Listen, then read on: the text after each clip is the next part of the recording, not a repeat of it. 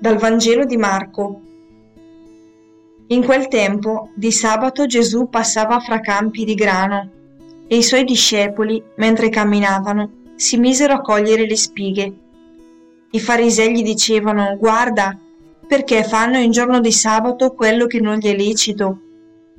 Ed egli rispose loro, non avete mai letto quello che fece Davide quando si trovò nel bisogno e lui e i suoi compagni ebbero fame? Sotto il sommo sacerdote Abiatare entrò nella casa di Dio e mangiò i pani dell'offerta, che non è lecito mangiare se non ai sacerdoti, e ne diede anche ai suoi compagni. E diceva loro, il sabato è stato fatto per l'uomo, e non l'uomo per il sabato.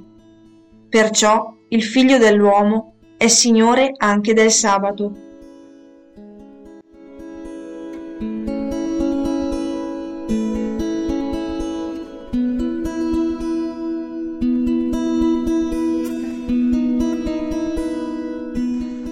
Sabato è stato fatto per l'uomo.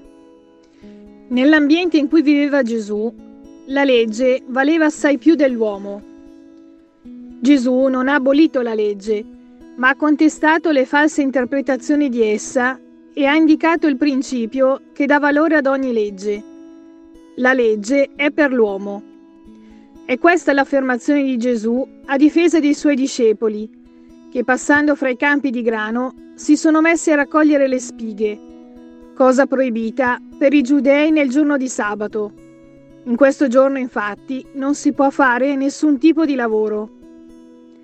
Il sabato è il giorno del riposo, è un giorno provvidenziale.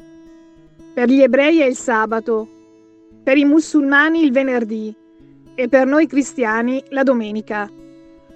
Un giorno della settimana in cui perfino il Signore Dio al termine della creazione, ammira il suo operato e si riposa, si rilassa. Perfino lui, l'Onnipotente. Ed invece l'uomo pretende di lavorare più di Dio, vuole avere sempre più il controllo del tempo, sulle cose e sugli altri. Questo momento di riposo è e deve essere una continua festa ricordo, per me e per ciascuno di noi un memoriale di ciò che Dio ha fatto per noi e per ogni uomo. Lui ci vuole liberi da ogni schiavitù, che non permette di valorizzare noi stessi ed il bene che possiamo regalare al prossimo. Non ci sembra davvero meraviglioso questo concetto di amore e gratuità?